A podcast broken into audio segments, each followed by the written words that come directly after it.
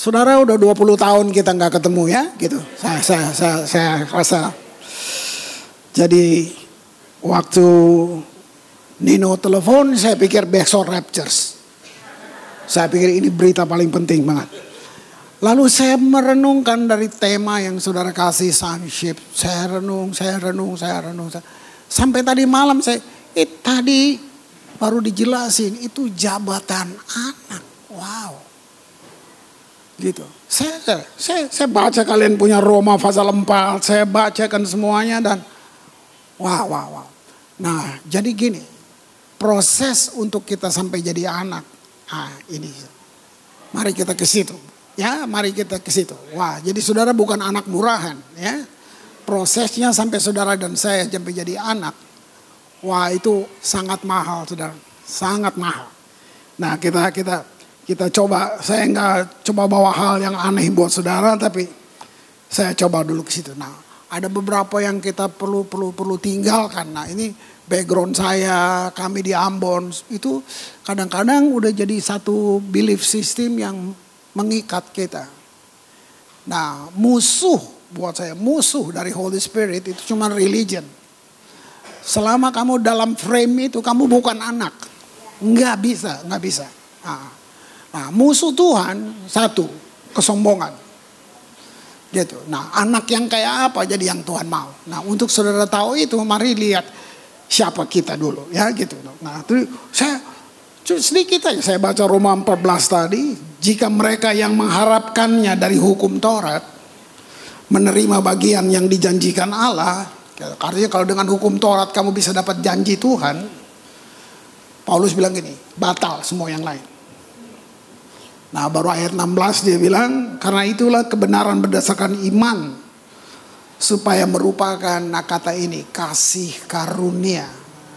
Nah sekarang gini apa kasih karunia apa gitu kasih karunia diterjemahkan satu kalimat namanya gini kemampuan Allah itu kata kasih karunia.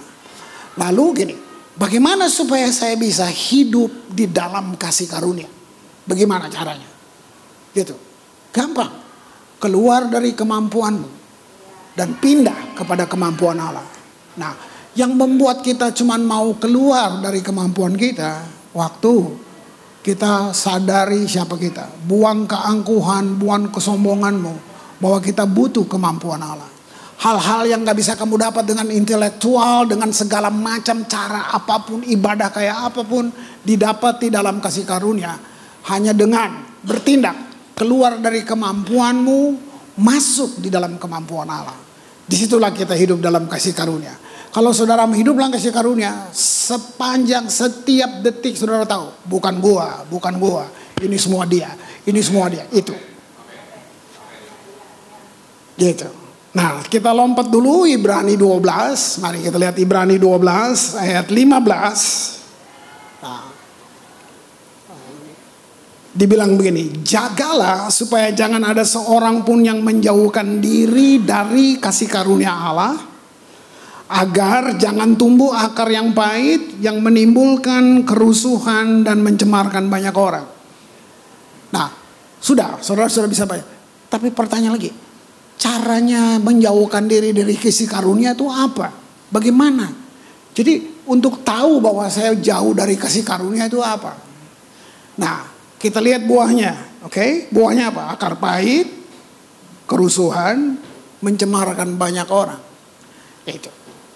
Jauh dari kasih karunia itu gini, baca Alkitab, kamu lihat semua orang di Alkitab, semua brengsek. Alkitab tidak pernah nutupi orang-orang beriman di dalamnya. Semuanya pemungut cukai, pelacur, semua bajingan siapa pun dalam kita, mereka datang ke Tuhan dan mereka mendapat kasih karunia. Tapi ada satu kelompok yang nggak dapat kasih karunia. Siapa? Namanya Farisi, ahli Taurat. Bayangin, mereka nggak pernah baca majalah. Mereka nggak nonton TV. Yesus bilang gini, kamu menyelidiki kitab-kitab suci. Bayangin, mereka selidiki kitab suci. Tapi kamu menolak dia. Kamu bisa baik. Nah, terjemahannya gampang. orang yang jauh dari kasih karunia namanya sok rohani. Udah, udah, udah itu aja. Nggak usah susah-susah. Ah. Nggak usah. Ah. Ini, ini, ini.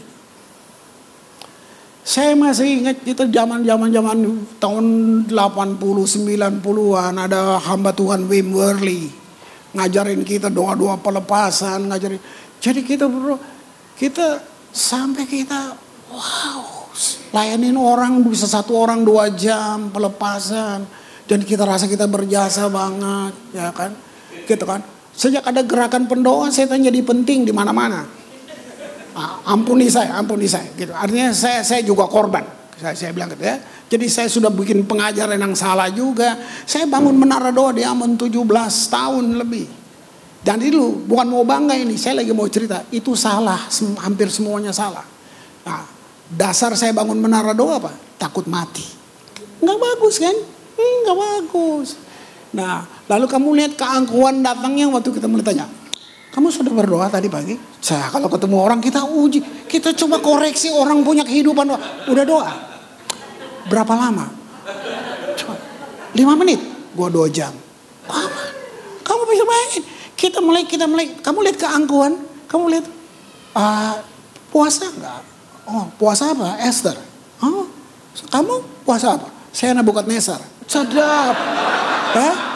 Kan ada puasa Daniel, puasa Esther, puasa, kita kita mulai banding-bandingkan orang, kita ukur-ukur orang, jadi kita kita rasa wah cuman puasa dua hari 40. Coba kamu kamu kamu bisa lihat semua semua semua itu.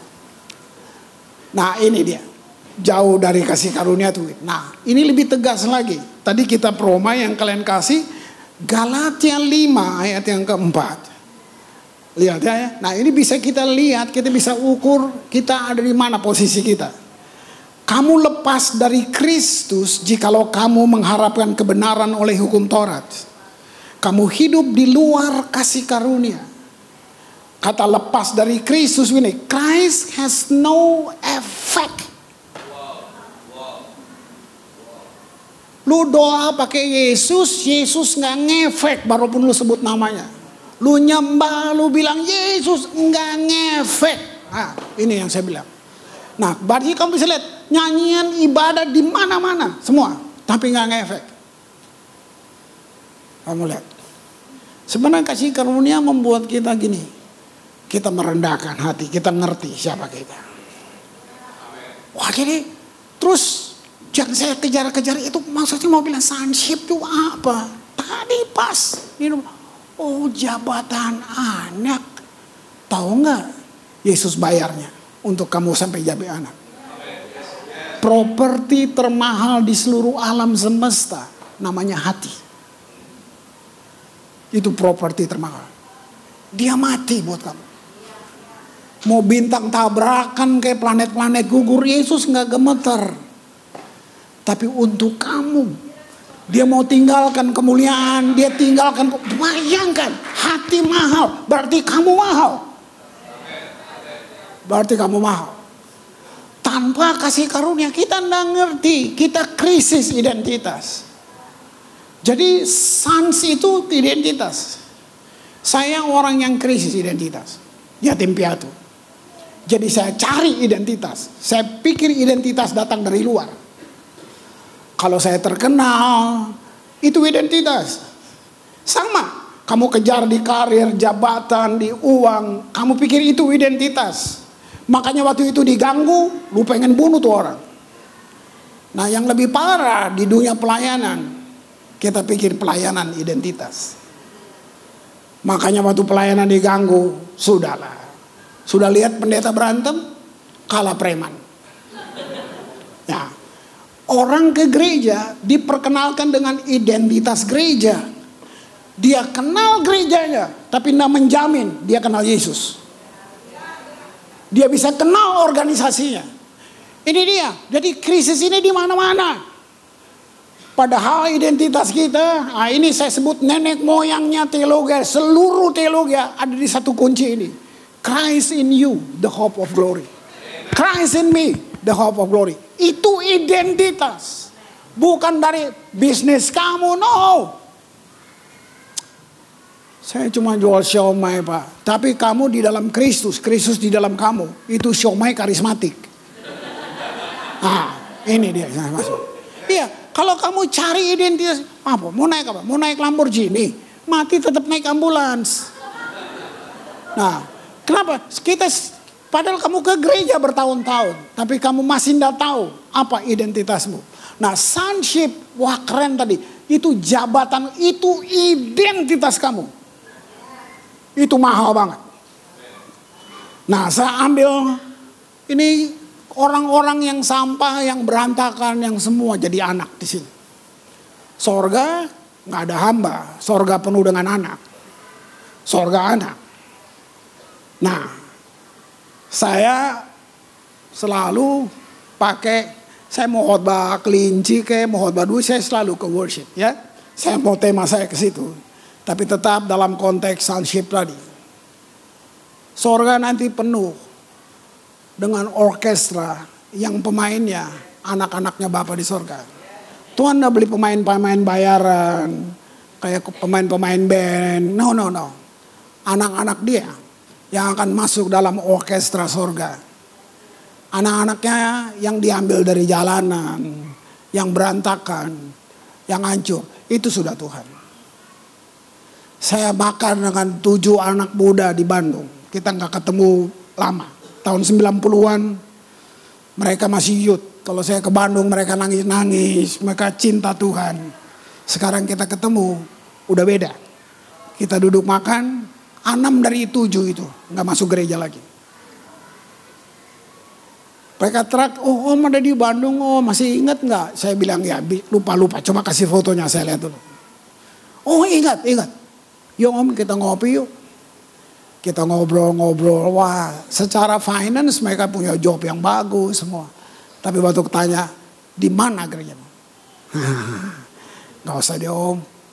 Kita ngobrol-ngobrol di Starbucks, baca-baca firman udah gereja kan om. Wah saya mulai sini semua. Mereka mereka traktir saya makan tapi mereka curhat. Dan ini jawabannya yang nampar saya benar-benar. Sorry ya om. Pendeta pakai topeng om deng. Nggak bisa, enggak, nggak bisa, nggak bisa, nggak bisa, nggak bisa. Udah diem aja. Maaf ya om, maaf om. Gereja panggung sandiwara om. Cuman cari orang kaya sama orang baik. Aduh.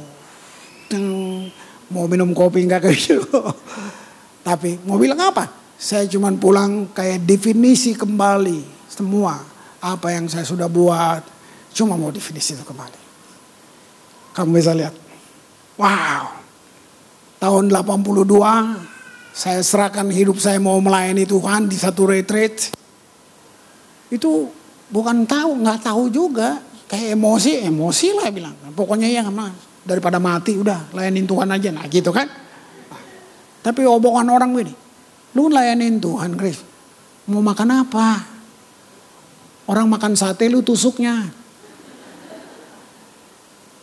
Tapi kalau saya nonton fenomena hari ini, semua pengen jadi pendeta.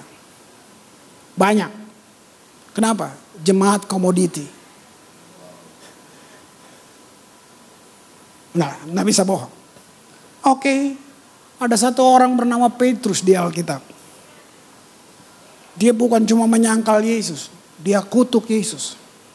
Sadis nggak tuh? Waktu Yesus bangkit, Yesus bilang buat perempuan di kuburan itu. Katakan kepada murid-muridnya dan kepada Petrus. Cuma nama itu yang dia sebut. Kenapa dia tahu? Dia tahu Petrus gelisah. Begitu ayam berkokok. Petrus menyesal sampai nggak tahu mau bilang apa lagi. Dan apa efeknya dari penyesalan dia? Dia kembali lagi jadi nelayan. Dia sebenarnya dia bilang, gue nggak layak lagi jadi pengikut Yesus. Udah, lu aja, gue mau pergi. Terus bagaimana Yesus? Waktu Yesus bangkit, Yesus gak dendam sama Petrus. Justru dia bilang buat perempuan ini, bilang buat Petrus, saya tunggu dia, saya mau ketemu dia. Keren gak? Waktu Petrus ketemu dia di pinggir danau, sudah ketemu semua, sekarang cuma berdua di pinggir danau. Petrus gak bisa ngomong. Apalagi surprise-nya waktu dia sampai di situ, udah ada ikan dibakar. Dia nggak pakai ikannya Petrus. Yesus bakar ikan sendiri. Baru Petrus sadar, ini yang punya danau soalnya. Petrus cuma mancing, Yesus cuma bilang, mujair naik, sadar, ya kan? Ya, kamu lihat, kamu lihat tenang banget. Yesus nggak kuliahin dia, nggak jitak-jitakin. Masih ingat gak ayam? Enggak, enggak, enggak. Pendeta yang gitu. Enggak, enggak, enggak ada ngomong-ngomong. Cuma dia, bayangin pertanyaan dia cuma tiga diulang aja. Apakah kau mengasihi aku Petrus? Nah, pengumuman Pentakosta dia mulai buka lebih dalam. Pertanyaan yang pertama artinya terserah, terserah. Ya kan? Terserah, terserah. Cuma ini yang dibilang. Gembalakan domba-dombaku. Dari dulu saya pikir itu buka gereja. Karena ada kata gembalakan dombaku. Ternyata saya baru tahu ini satu tahun kemarin. Ternyata yang Tuhan bilang buat Petrus gini. Petrus, di luar sana banyak orang yang sudah kecewa sama saya. Seperti kamu nyangkal saya, banyak di luar sana. Pergi, gembalakan mereka bilang, gua nggak sakit hati.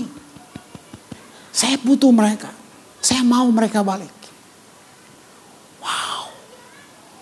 Karena makanya saya bilang hati itu paling mahal. Orang-orang yang begini, Petrus masuk dalam tim orkestra sorga. Dia peniup utama sangkakala. Sebagai bukti, saya pernah nyangkal dia. Dan saya masuk lagi. Paulus, wah ini bandit, teroris. Budak agama. Kamu mesti tahu atas nama organisasi kekudusan. Saya bantai semua orang Kristen. Karena dia, Petrus juga, Paulus masuk dalam orkestra sorga. Mungkin dia main biola. Dari orang-orang yang seperti ini. Wow. Satu lagi, terkenal banget. David, Daud. Si mata keranjang. Haus darah. Sudahlah, saya sudah bedah puluhan bukunya Daud. Kalau ada Daud Nabi itu puluh, gue baca bukunya juga tetap. Gitu, semua. Semua. Tahu Daud? Orang ini gagal sesering dia berdiri. Pemain harpa. Setelah mengerti apa itu kasih karunia. Ada semua di situ. Bahkan Tuhan tidak malu pakai namanya. Kristus anak Daud. Nah, sekarang saya mau saudara perhatikan ada satu pemain klarinet. Kita ambil zaman sekarang aja. Nah, tapi dia perempuan, bukan orang Israel. Orang Kanaan. Namanya Rahab. Wah. Lima dari delapan kemunculan namanya dalam Alkitab. Rahab ditampilkan dengan judul perempuan sundal. Nggak ada yang lebih bagus Alkitab. Pelan-pelan dikit tuh jangan main kasar gini dong. Gitu kan. Coba sebut dia wanita penghibur kayak gimana kayak gitu kan. Kenapa kenapa mesti dibilang perempuan sundal sih? Itulah. Atau bikin bagus dikit perempuan yang membuat seorang semua orang merasa diterima saja kan gitu kan? Kan gitu. Tapi kalau kamu ikuti cerita ini, Rahab diletakkan dalam Hall of Fame-nya tuh kayak puncak orang-orang tenar dia disejajarkan dalam daftar Habel, Nuh, Abraham, Ishak, Yakub, Yusuf, Musa. Tiba-tiba lalu Rahab, perempuan sundal itu. Nggak ada tanda bintang, dengan atau permohonan maaf dulu. Enggak ada enggak ada enggak ada enggak ada. Enggak ada yang disembunyikan di situ. Tiba-tiba kalian tahu cerita ini. Israel sudah dekat Jericho dan mereka harus runtuhkan kota ini pengintai diutus saya yang coba bedah, coba cari, lihat belum ketemu sih. Saya coba cari. Siapa yang informasikan kenapa untuk mereka datang ke rumah Rahab? Dari mana pengintai ini tahu? Tahu-tahu Alkitab cuma tulis mereka sampai di dalam Jericho dan mereka disembunyikan di rumahnya Rahab. Nah masalahnya bukan hanya disembunyikan, satu kota sudah tahu. Raja tahu ada pengintai di dalam ini. Kirim pasukan ke rumah Rahab. Kapten dan anak buah datang. Ketok pintu. Rahab buka jendela dengan make up sedikit tebal bulu mata panjang, suara parau karena merokok sepanjang malam. Begitu dilihat ada prajurit captain, hello. Saya sudah di booking malam ini. Saya pikir kalian mau senang-senang. Tapi captain bilang, kami tidak datang untuk itu. Di mana pengintai yang kamu sembunyikan? Dia berusaha menggoda kedip-kedip mata dikit. Ada prajurit yang tersibuk, kapten tidak boleh. Harus tetap tegas. Di mana kamu sembunyikan? Dia coba menggoda lagi, coba keluar. Pegang martini. Karena mereka nggak kompromi, dia mesti pelanin suaranya. Sedikit berbisik. Mereka sudah pergi. Sudah ada di pintu. Kalau kamu cepat-cepat, kamu bisa tangkap mereka. Sambil goda-goda, renda bajunya masih kelihatan. Begitu mereka lari, vup, Rahab naik ke rumah Borne dan kasih turun mereka. Turun. Wow. Ini ayat Yosua 2 ayat 9. Ini perkataan pelacur ini. Berkata kepada orang-orang itu. Aku tahu dari mana. Wow. Dari mana? Mari saya bilang. Dua orang ini datang. Bukan dua orang ini cuma datang. Tapi the presence ikut ada di situ. Dia bilang ini, aku tahu bahwa Tuhan telah memberikan negeri ini kepada kamu. Bahwa kengerian terhadap kamu telah menghinggapi kami. Dan segala penduduk negeri ini gemetar menghadapi kamu. Sebab kami mendengar bahwa Tuhan telah mengeringkan air laut teberau di depan kamu. Ketika kamu berjalan keluar dari Mesir, apa yang kamu lakukan kepada kedua raja orang Amori yang di seberang sungai Yordan itu. Yakni Sihon dan orang yang telah kamu tumpas. Dan Ok yang telah kamu tumpas. Ketika kami mendengar itu. Tawarlah hati kami. Kamu berapa kali kalian? Dengar, dengar. Dia cuma dengar. Mengganggu dia. Kamu mengalami, kamu gak dengar. Kita ke gereja bertahun-tahun kita jadi Kristen. Dia cuma dengar, itu udah rubah dia. Wow. Uh. Kira-kira apa yang saya bisa bilang dari cerita klasik ini? Allah menemukan hati yang lembut di tanah yang keras. Wow. Kenapa Allah nggak selamatkan seluruh kota? Kenapa cuma Rahab? Saya nggak tahu. Ntar di sorga kita tanya rame-rame ya. Kita gitu. Kalau kita menjelasin. Kenapa? Kenapa? Kenapa? Apa nggak ada orang lain mungkin yang minta itu? Kita nggak ngerti. Seperti Rahab dia punya satu keunggulan di atas orang sekotanya. Bayangin. Wow. Menyembunyikan pengintai. Nggak bikin dia rugi, nggak bikin dia untung juga. Buat Rahab menyembunyikan pengintai di rumah, nggak ada ruginya. Kenapa?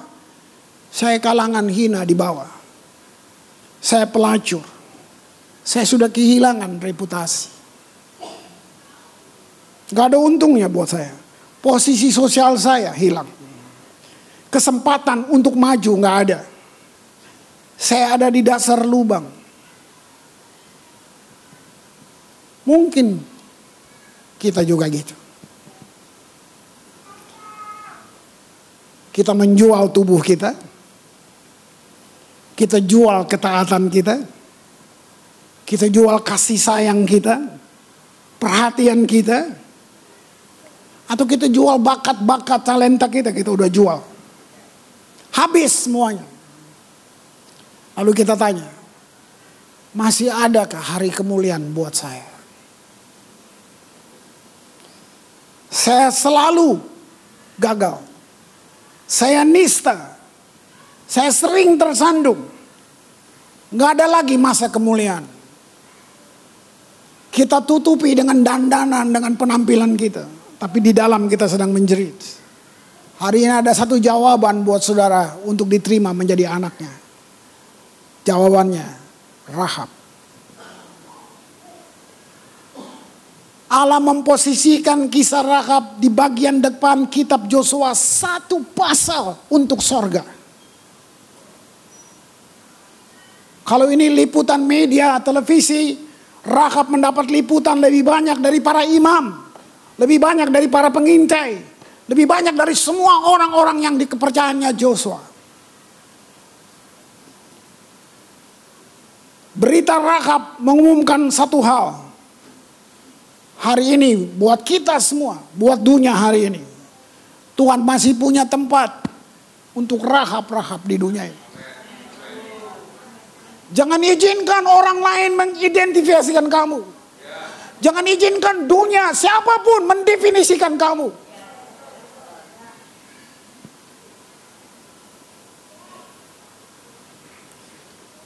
Penuh penghakiman di mana-mana. Tapi itu kadang-kadang menjadi belief sistem kita. Gereja sudah kenalkan wajah Tuhan yang salah. Ya, dari kecil, oma, opa, mama, guru sekolah minggu, kita sudah dibentuk itu. Ayo berdoa. Tutup mata, nanti Tuhan marah.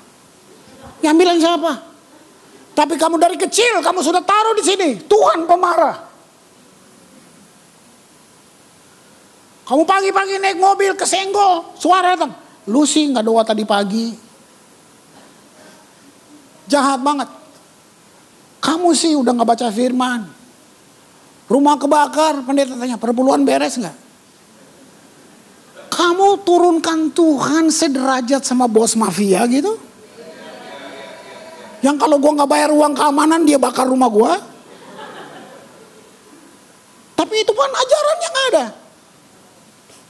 Saya anak saya jalan sama saya dia nggak sengaja dia lagi nyetir saya saya buka Facebook ada khotbah tentang buah sulung. Anak gue langsung bilang matiin pak, matiin. Kenapa sih? Matiin pak, itu jualan namanya. Saya mikir, oh iya, kalau kamu kasih buah sulung nanti dapat mujizat. Jualan. Tuhan kita sudah bikin kayak gitu. Jadi Tuhan tiap hari itu jalan-jalan pegang rotan. Hmm, nggak doa pagi. Hmm? Hmm? Nggak baca Alkitab. Hmm? Hmm? Kamu mau punya Tuhan kayak gitu? Kamu lihat. Saya perlu ulang lagi. Saya perlu definisi kembali apa yang sudah saya ajarkan. Controlling, intimidasi itu witchcraft. Wow. Wow. Satu kisah lagi. Yohanes 4. 39. Kali ini dia nggak dibilang pelacur. Tapi Yesus terang-terang. Suamimu lima. Apa dong? Yang ada sekarang juga bukan suamimu. Katanya gitu. Waduh. Aduh. Ambil airnya di sumur siang. Kenapa? Karena kalau pagi banyak orang. Gue datang ambil sumur, pulangnya gosip. Jadi mendingan siang, kepanasan nggak apa-apa, tapi nggak ada orang. Pas datang cuman Yesus. Tahu nggak Yesus ngomong hal yang paling penting di sumur itu tentang penyembahan. Wah, kamu bayangin. Bayangin Yesus meninggalkan kekekalan, jalan ke bumi sampai di sumur itu. Cuma nanya satu, bilang sama perempuan ini, Bapak saya mencari penyembah. Kenapa dia cari? Karena langka. Terus perempuan ini bilang gini, nenek moyang kami menyembah di gunung ini. Yesus jawab gini, kamu menyembah yang kamu tidak kenal. Wow, wow, wow, wow. Kamu lihat waktu dia diubah, Yesus nggak kuliahin dia, Yesus nggak nanya, Kamu udah ikut som? Enggak. Enggak nanya apa-apa. Wah, wah, wah. Lihat. Ayat 39. Dan banyak orang Samaria dari kota itu telah menjadi percaya kepadanya karena perkataan perempuan itu yang bersaksi. Ia mengatakan kepadaku segala sesuatu yang telah aku perbuat. Penginjil pertama wanita di perjanjian baru. Pelacur Samaria. Satu kota dibawa kepada Yesus. Wow. Wanita kelas pinggiran telah menjadi wanita pembawa pesan. Gak ada orang lain yang memberinya kesempatan. Yesus kasih kesempatan terbaik seumur hidupnya. Kamu lihat, Allah tidak kirim kedua pengintai untuk kumpulkan data di Jericho. Cuma untuk satu rahab. Bahkan dia bilang gini, sekarang buat tali yang merah kirmisi ini sebagai tanda. Waktu kami nanti datang, kamu akan selamat. Bayangin, wow. Yosua 2 ayat 18, sesungguhnya apabila kami masuk negeri ini, haruslah tali dari benang kirmisi ini kau ikatkan pada jendela, tempat engkau menurunkan kami. Wow, wow, wow, wow, wow, wow. Saya minta Albert tolong persiapkan diri sebentar sini. Siap? Ya. Ya. Secara usia dia anak saya. Tapi di kelas dia kakak kelas saya di Karis Bible College. Ya. Nah kamu lihat. Cuman suruh ikat benang merah itu. Para pengintai kabur. Hari itu Rahab percaya kepada Allah Abraham. Dia kumpulkan seluruh keluarganya. Dan dia mulai beritakan keselamatan buat keluarganya. Wow, kamu lihat apa yang terjadi dengan Rahab? Dia kawin menikah dengan laki-laki satu generasi dengan Joshua. Melahirkan putra bernama Boas. Dan punya cucu buyut namanya Isai. Dari Isai lahir Daud. Dari kenurunan Daud lahir Yesus. Rahab perempuan Sundal muncul dalam silsilah keluarga Allah. Tuhan tidak malu. Kamu lihat, ini proses kamu dijadikan anak. Nggak murah, nggak murah, nggak murah. Hari ini kita tidak menjuntai benang merah di jendela kita. Tapi mata kita tertuju pada tetesan merah darah Yesus. Kita tidak bersiap-siap menantikan Joshua. Tapi kita bersiap menantikan kedatangan Yesus yang kedua kali. Dengar saudara. Tuhan tidak memilih orang mampu. Tuhan memampukan orang yang dia pilih. Itu bedanya. Keberantakan saudara dan saya akan menjadi musik. Tuhan akan penuhi isi-isi surga penuh dengan rahap-rahap yang diselamatkan. Dan kita memainkan satu simfoni dengan lagu Amazing Grace.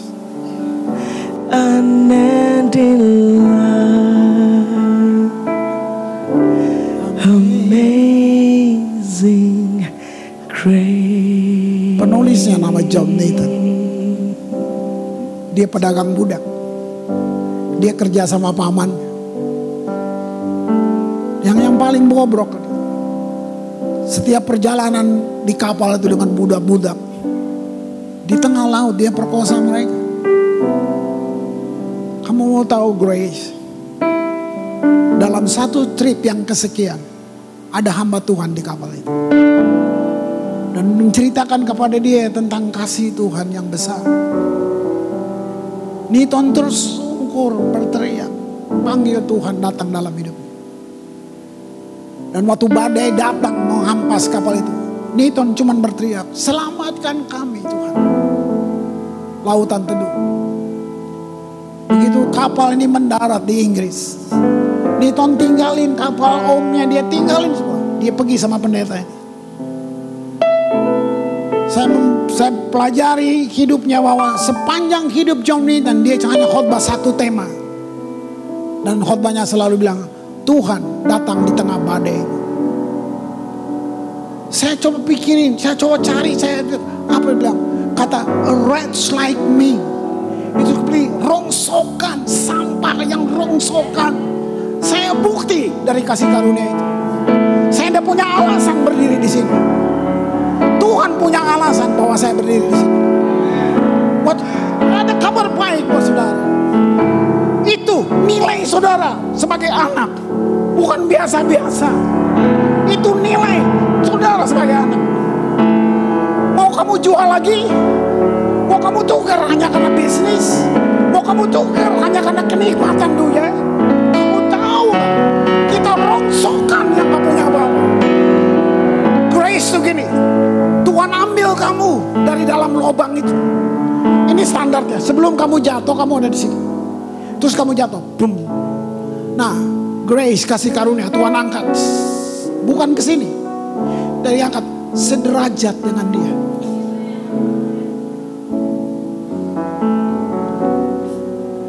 Makanan ini yang sebentar waktu kamu ambil, maka dia bilang ini makanan perjanjian, tubuh dan darahnya. Kamu Tuhan bayar kamu mau makan. Kabar baik, kita semua akan masuk dalam simfoni dia. Malaikat nggak main nggak ikutan, kamu yang berharga. Amin. Mari kita berdoa. Bapak,